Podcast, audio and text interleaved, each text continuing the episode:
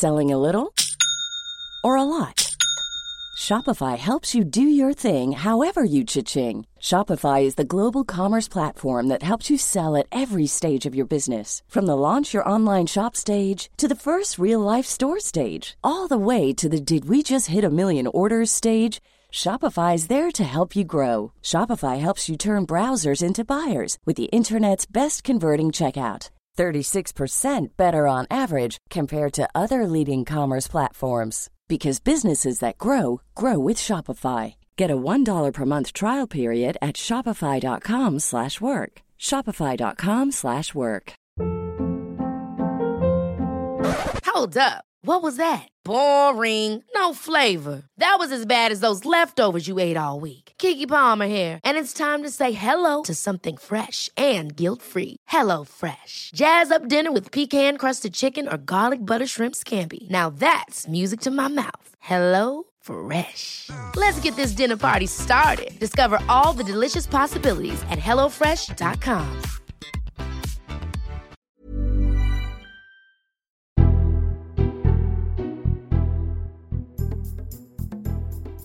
Hello, this is the Red Box Podcast. I'm Matt Chorley. Thank you for all of you who downloaded uh, yesterday's, the biggest day we've ever had on the podcast.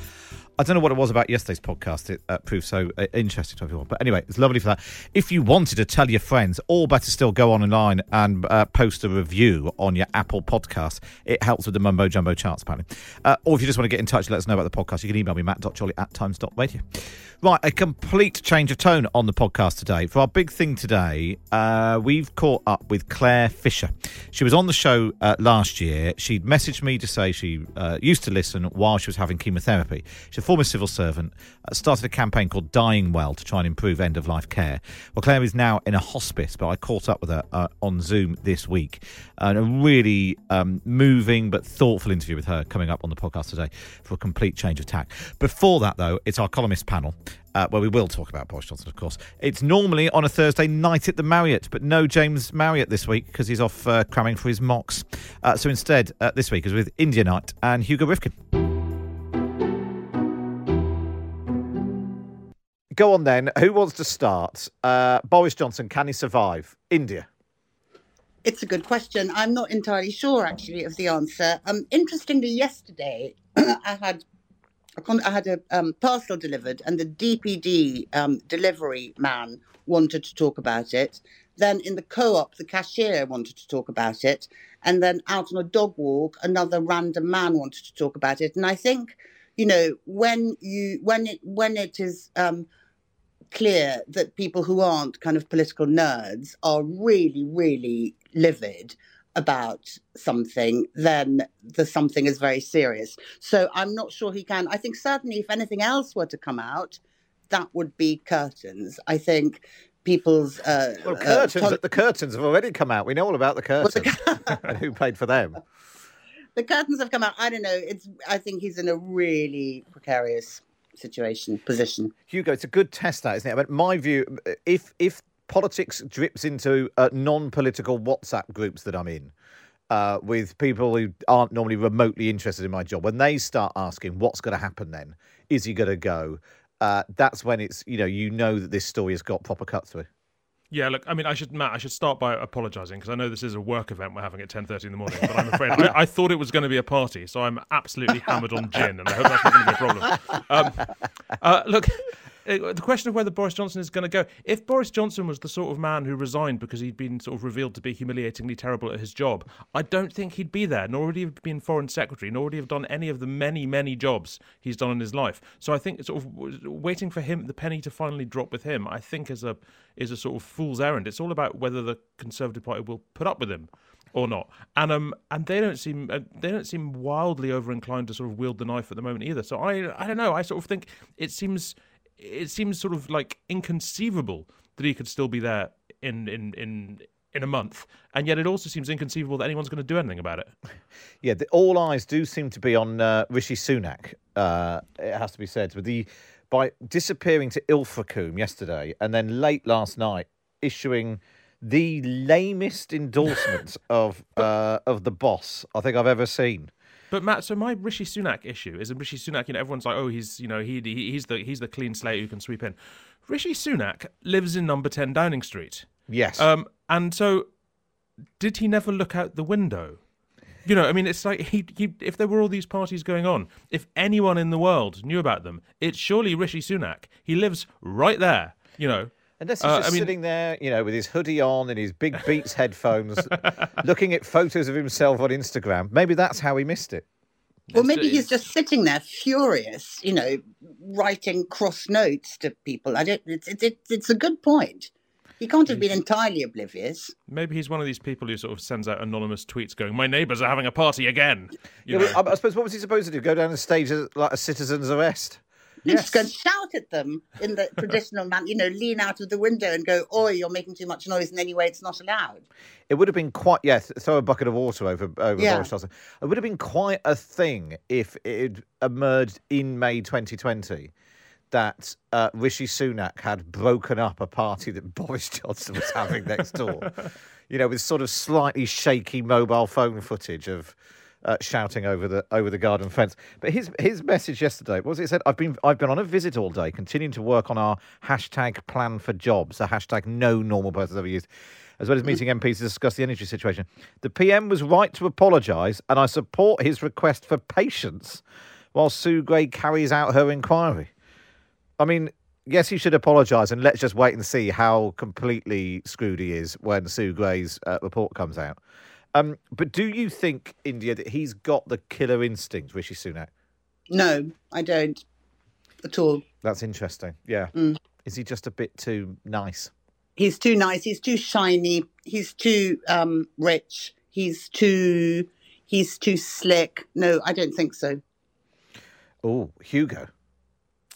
I don't know. Uh, I mean, his his his suits always alarm me. He always looks like he's wearing an all-in-one bodysuit with a suit painted onto it for reasons I've never. been able to figure out. uh, it just, it just does. You know what I mean? Like it's a t-shirt with a tie, it's kind of sort of drawn on.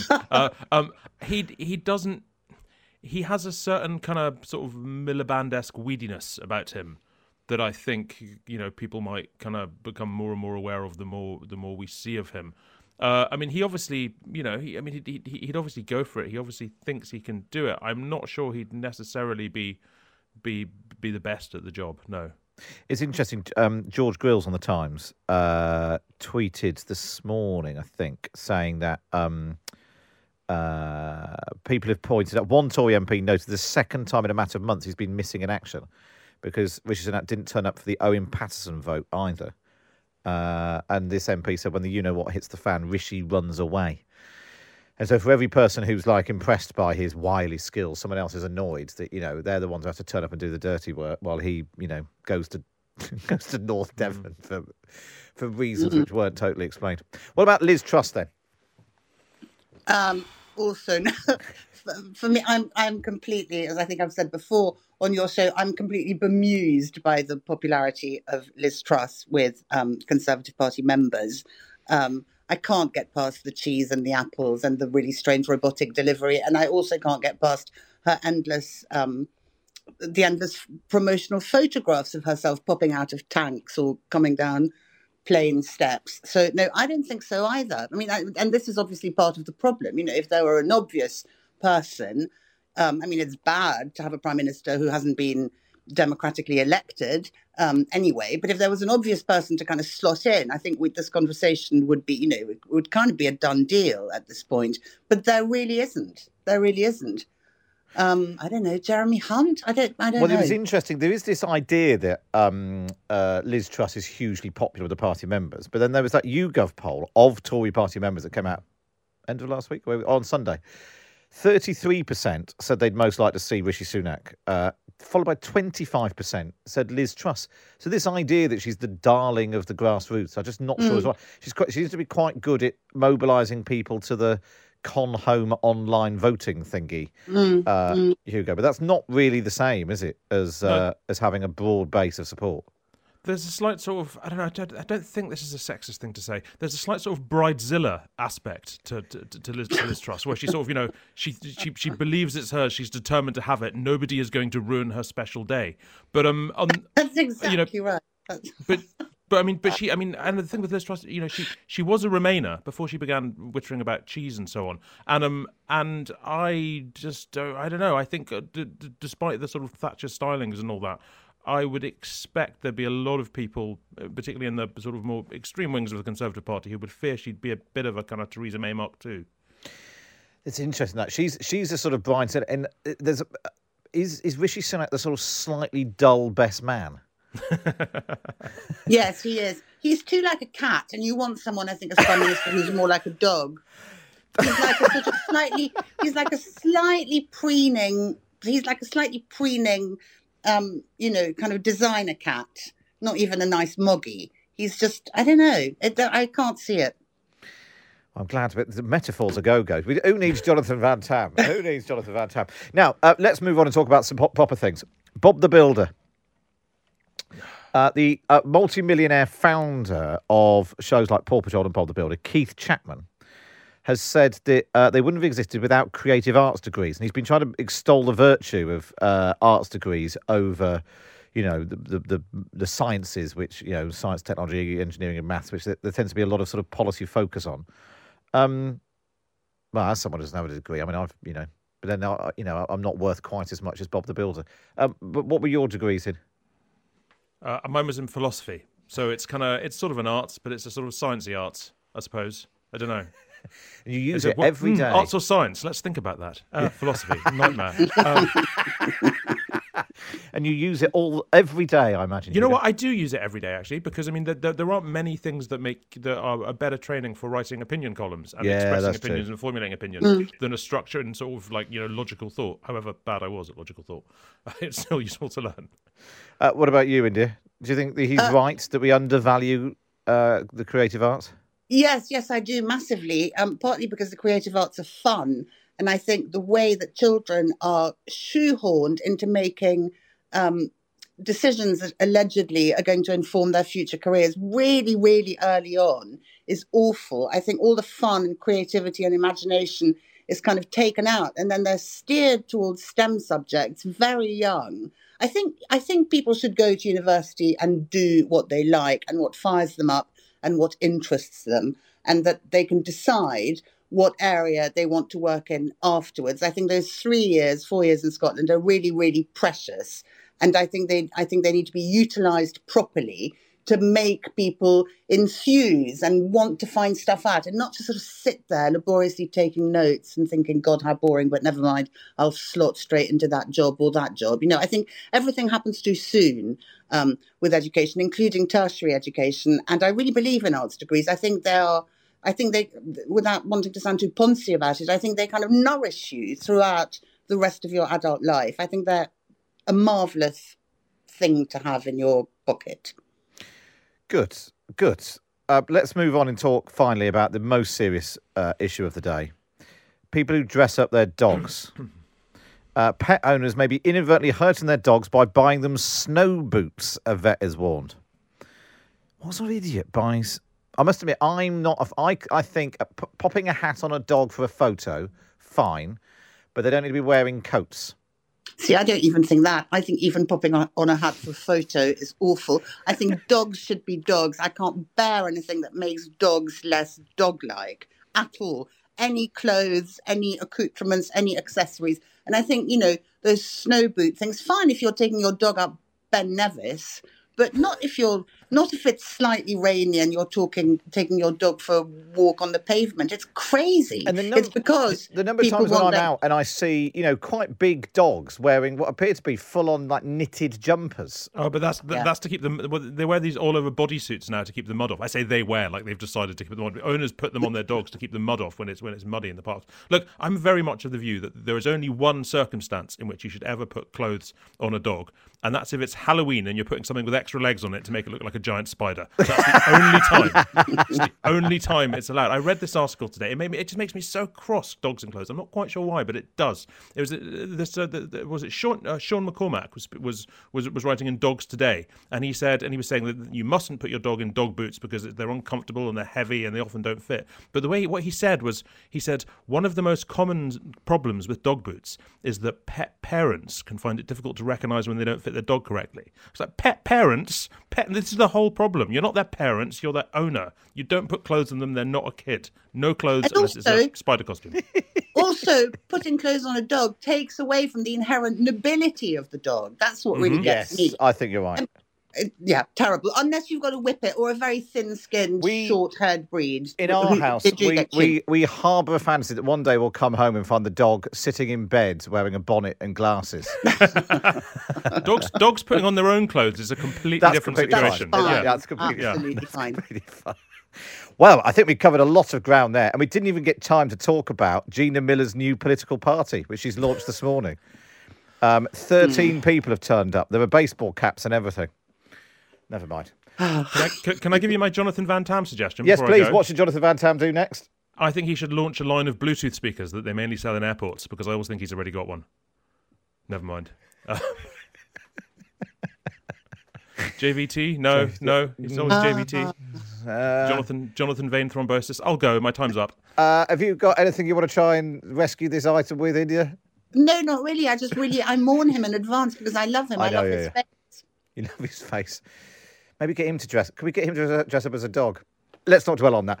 Uh, India Knight. Hugo Rifkin, lovely to speak to you. You can read India in the Sunday Times every week. Uh, Hugo, you can read on a Tuesday and on a Saturday in the Times, and you can hit catch him uh, on Times Radio from 10 o'clock every Saturday too. Get yourself a Times subscription. Go to thetimes.co.uk forward slash Times Red Box. Up next, How Do We Die Well? It's my conversation with Claire Fisher. You're listening to the Red Box podcast.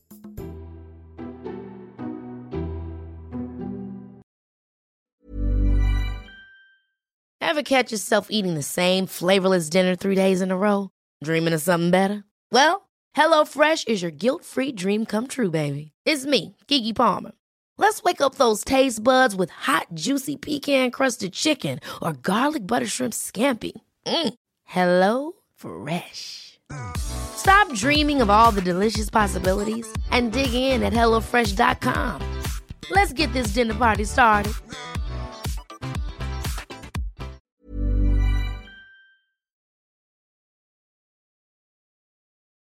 How do you feel seems like a stupid question, but given that all the conversation we had before was about dying well and Yeah. making that process as as comfortable and as positive as it can be, and I know from personal experience, I went through uh, with my mother-in-law before Christmas. A hospice is a place to do that. So, but but then It's amazing. going there, you know what you're there for, and so having never really spoken to somebody about it, what how does it feel that process of of getting to where you wanted to be, but ultimately you don't want to be?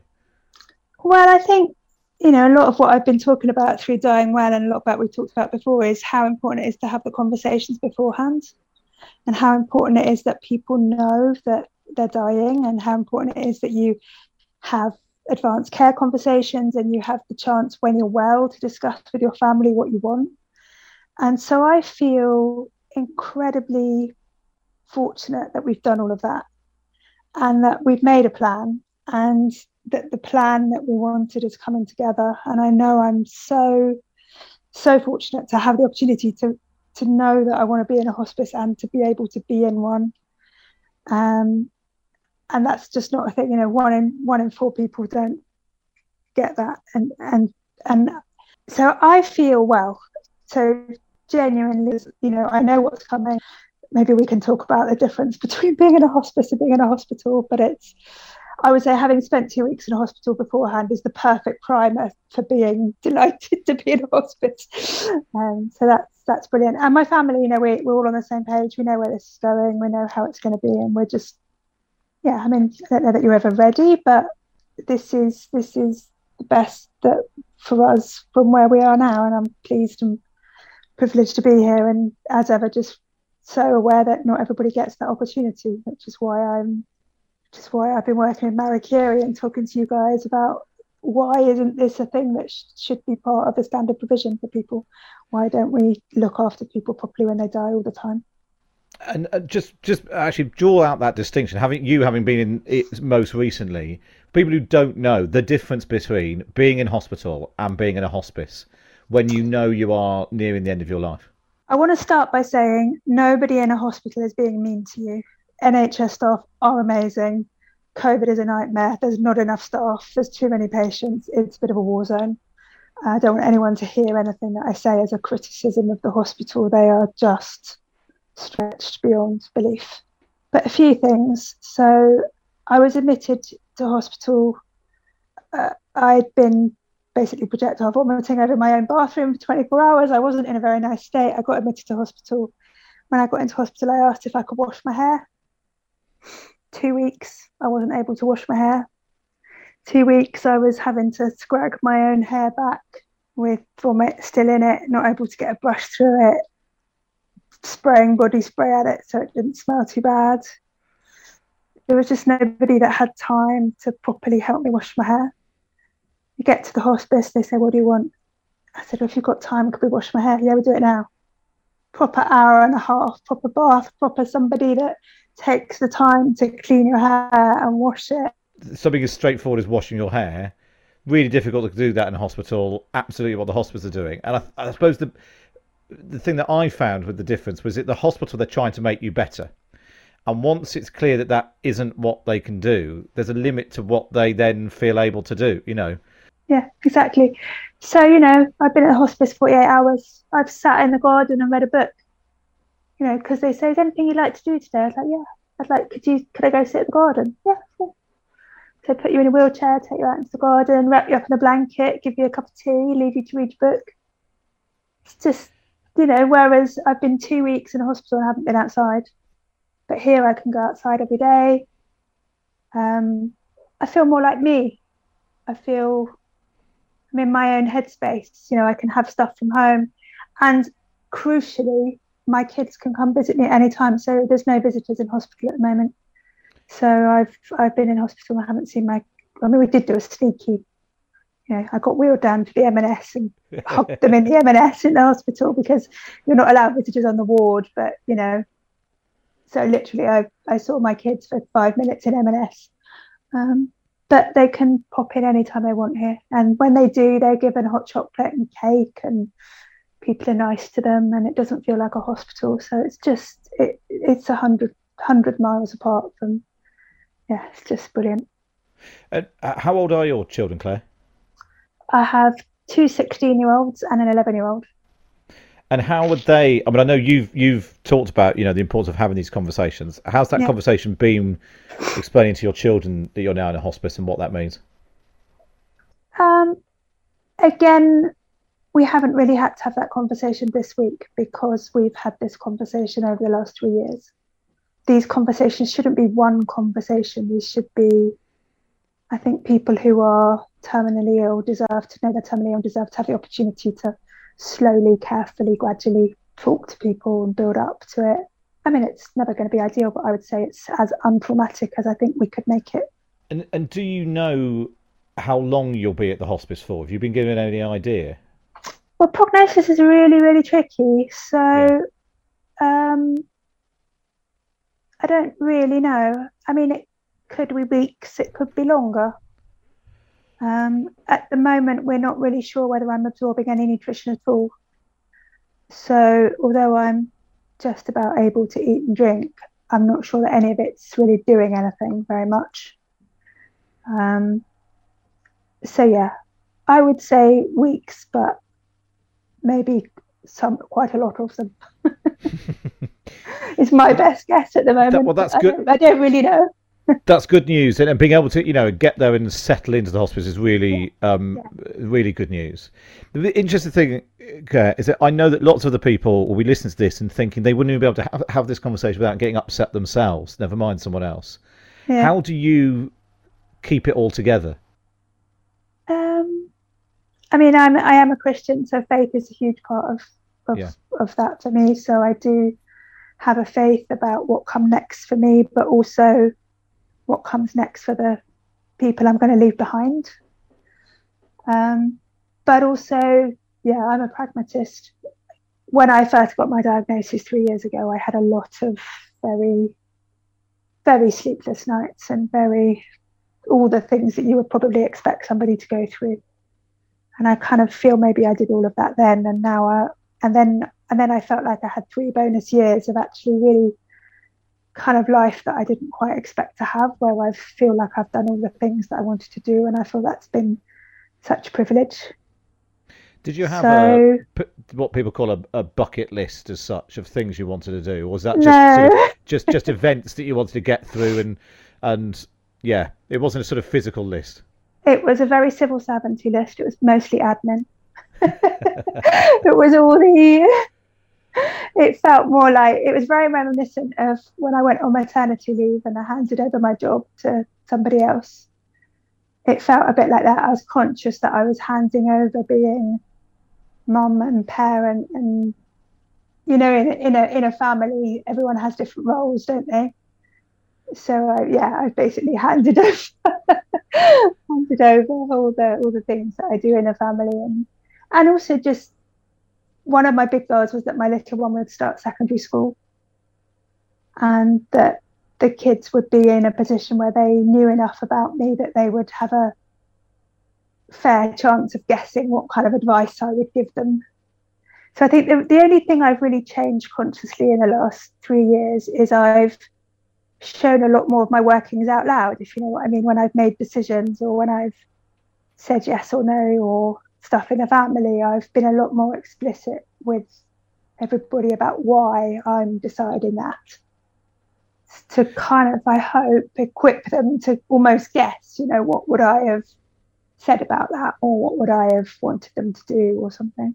Uh, you talked about how important it is that people know what is happening to them, and you tweeted, Yeah. uh, I think last week, saying that you spent two weeks on the palliative oncology ward, and you said there were still too Yeah. many people who don't realise they are dying, or even you know know really what's what's happening. And it, is that a fault Yeah. of the the NHS, or is it a fault of us? Is it a sort of very English British thing of stiff our lip and everything will be all right at the end? And we do, if we don't talk about it, it's not happening.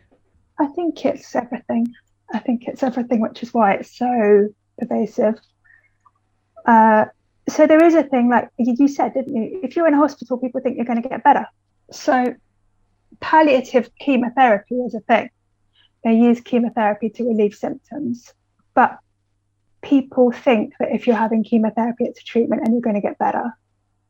So I think even when you tick the box for palliative chemotherapy, people think if they're on a treatment, they're going to live or they're going to get fixed. They don't understand that it might just be symptom control. And even when you hear people saying that and hearing it, it was as if it just wasn't sinking in. Um, and I recommend every time I talk, I recommend Kathryn Mannix's brilliant book called With the End in Mind, which just describes what dying is like. And she says things like, you don't die because you're not eating, you stop eating because you're dying. So, so there's lots of people who were saying things like, I've deteriorated while I've been in hospital because I didn't get the physio, or the food's been so unappetizing, I haven't been able to eat it, and that's why I've lost weight. And people, I think, are trying to rationalize what's happening to them. And it's like the missing answer is you're dying, and this is what normal dying looks like. You will sleep more, you will eat less, you will lose weight, you will just slowly shut down, and that's okay. And it's not that we're neglecting you necessarily, it's just that's what dying looks like. Tell me about you joked that you you you'd taken a sort of civil service civil servant's approach to this. Explain what you did in your, your life as a civil servant, and then how the, the Dying Well project came about. Yeah, so uh, I had a brilliant career. I joined the civil service fast stream and I worked in all sorts of really interesting infrastructure projects and um, delivery projects. And I was always really interested in how the evidence should influence what we do as policymakers.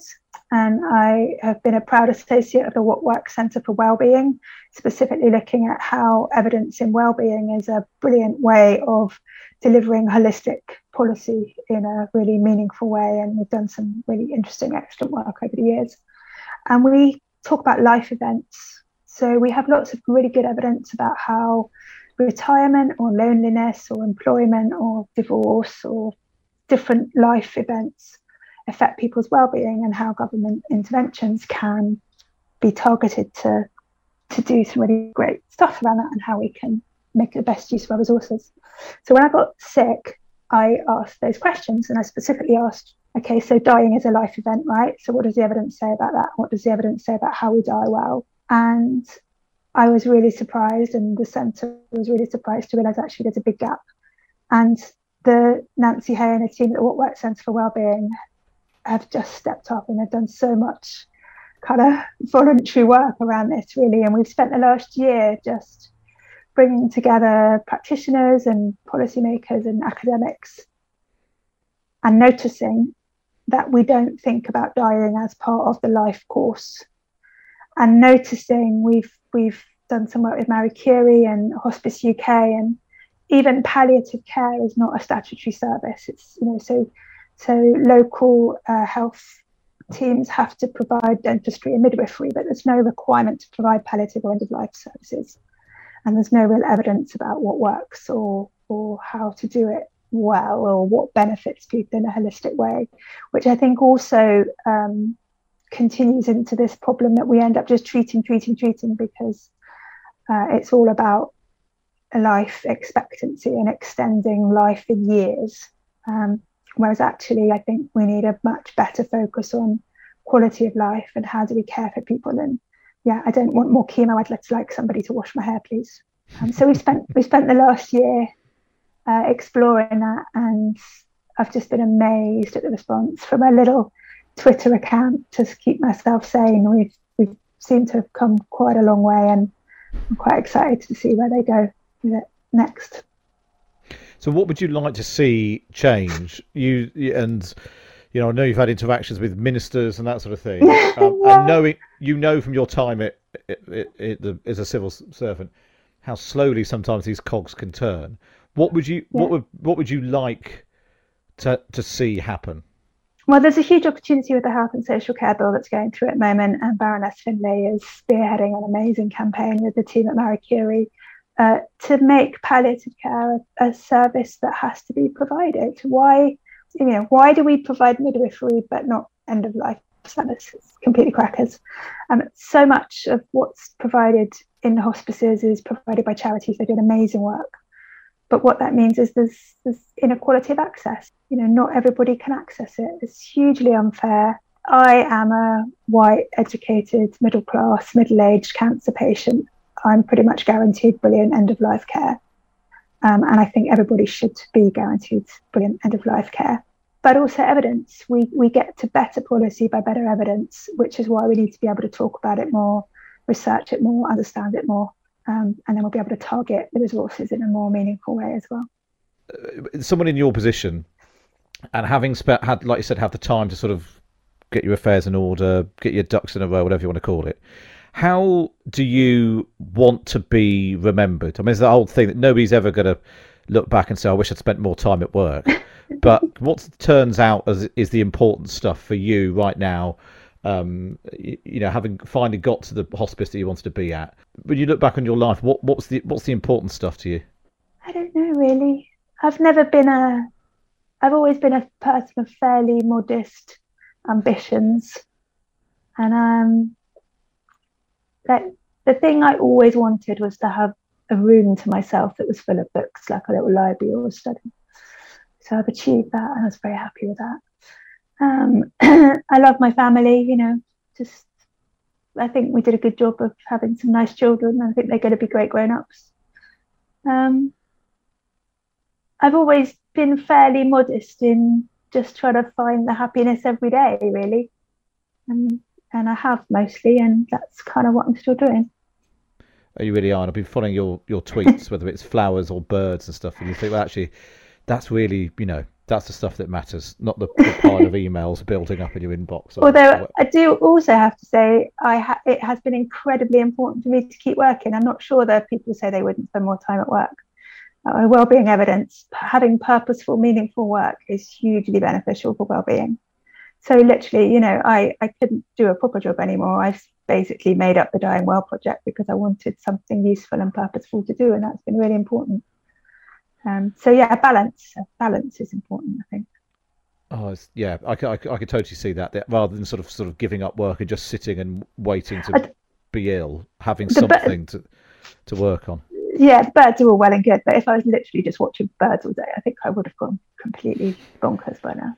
or even um, listening to Times Radio because I, this is how we first got in touch. Yeah. Because you you messaged me one day and said you were listening to Times Radio while sitting having your chemo, and you Yeah. told me to make it a good show, which felt like a lot of pressure. Well, exactly. You know, I'm a I'm a civil servant, so you know, I what I do is in the hospice. I start the day. I'm literally my next thing to do is organise getting newspapers delivered, because now I've got time to read newspapers. You know, that's I want to stay interested in the things I'm interested in. So yeah, you will get you'll get me listening along much more regularly now, Matt, because I am much more available. So keep them good.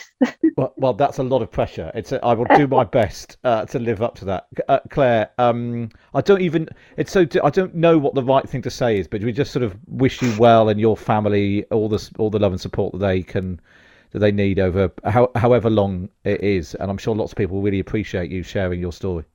Thank you so much. It's been it's been a, a, a great little meeting, and uh, thank you so much for the extra support that you've you've given to the to the work that we're doing, and for helping that. It's great just to have the opportunity to show people that these conversations don't have to be awful. It's, dying is just as normal part of living as being born and all the things in between, and we need to get better at dealing Yeah. with it. You're not. Nobody will ever regret having that conversation. But the the not having For had it will will cause problems later on. Um, Claire Fisher, good luck and uh, thank you for sparing your time with Times Radio. It's all right. Thank you so much. Bye. Well, let's actually turn our attention then to the the, the policy issue that Claire uh, was talking about and why palliative care is a bit of a postcode lottery as to where you live and your ability to uh, access uh, those uh, services. Sam Royston is Director of Policy and Research at Marie Curie UK and joins me now. Hi, Sam. Good morning. Um, the uh, Health and Social Care Bill then is in the House of Lords today, um, and the, the the case for palliative care is being made, isn't it? That's absolutely right. Uh, Baroness uh, Ilora Finlay has got down an amendment which would uh, add in uh, to the bill the requirement for every part of England to uh, be delivering palliative care services. Um, and it's such an important um, change that could be that could be made because um, at the moment there's no such requirement. It's been the case for decades, and the consequences of it are really severe in terms of making sure that people have access to those services which support people uh, effectively at the end of life. And um, in the conversation um, that I had with Claire, we were talk- we were talking about this. I think after we stopped recording as well, and she mentioned, you know, you have to have, uh, you know, there's a statutory requirement for dentistry and ophthalmology and all these other things, uh, which is right and proper, and people should be able to get a dentist. But it seems extraordinary that given that, you know, the blunt truth is we are all going to die at some point. It's not a requirement that there was proper palliative care in place for everyone. Absolutely, it's I it's incredible, and and um, what a fantastic, amazing interview with Claire. By the way, that really was really was incredible. Um, but th- th- there are so many things. There's a clause in the bill. There's a part of the bill that sets out that um, these new boards that will be responsible for delivering healthcare services across across the country will have to deliver dentistry. They'll have to deliver maternity services. Quite rightly, they'll have to deliver ophthalmology but they won't have to deliver specifically support for dying people and that's just it just it, it's incredible that that's the case but it's incredible that actually this isn't this isn't something new this hasn't been the case for decades Yeah, yeah, yeah. And so, what, And- what would be the impact? Were this to be, um, I know some peers are trying to get it uh, into the bill. Were it included? Is there a financial implication of it? Is it a resources thing that the government won't do? I mean, I'm not, that's not an excuse because we find money for all sorts of things. Is that part part of the issue? Well, at the moment, um, we think, Marie Curie think that around 90% of people, nine out of 10 people who uh, die, uh, would have benefited from specialist palliative care services, from some specific support around uh, their support needs as they're dying. But only about half actually get that support. So there's already a huge gap in terms of the provision um, of support that's available. And we know that that's likely to grow in future just simply because we've got an aging population with more people who are dying each year. We think that this amendment is a crucial step towards making sure that health commissioning bodies, the bodies that are responsible for deciding what health services get delivered in every part of the country, take some responsibility for delivering specialist palliative care services that can make sure that people get that targeted wellbeing support that uh, they need towards the end of their life. Sam, it's really good to speak to you. Um, we'll keep our uh, we'll keep across what's happening in the House of Lords with the Health and Social Care Bill. That's Sam Royston, Director of Policy and Research at Marie Curie UK. That's all we've got time for on this episode of the Red Box Podcast. Don't forget you can listen to me live Monday to Friday, 10 till 1 on Times Radio. And we bring you the best bits here on the podcast. And if you're feeling particularly nice, why not wait and review us wherever you get your podcast from? Small details are big surfaces Tight corners or odd shapes? Flat, rounded, textured, or tall? Whatever your next project, there's a spray paint pattern that's just right. Because Rust new Custom Spray 5 in 1 gives you control with five different spray patterns. So you can tackle nooks, crannies, edges, and curves without worrying about drips, runs, uneven coverage, or anything else. Custom Spray 5 in 1. Only from Rust Hold up. What was that? Boring. No flavor. That was as bad as those leftovers you ate all week. Keke Palmer here, and it's time to say hello to something fresh and guilt-free. Hello Fresh. Jazz up dinner with pecan-crusted chicken or garlic butter shrimp scampi. Now that's music to my mouth. Hello Fresh. Let's get this dinner party started. Discover all the delicious possibilities at hellofresh.com.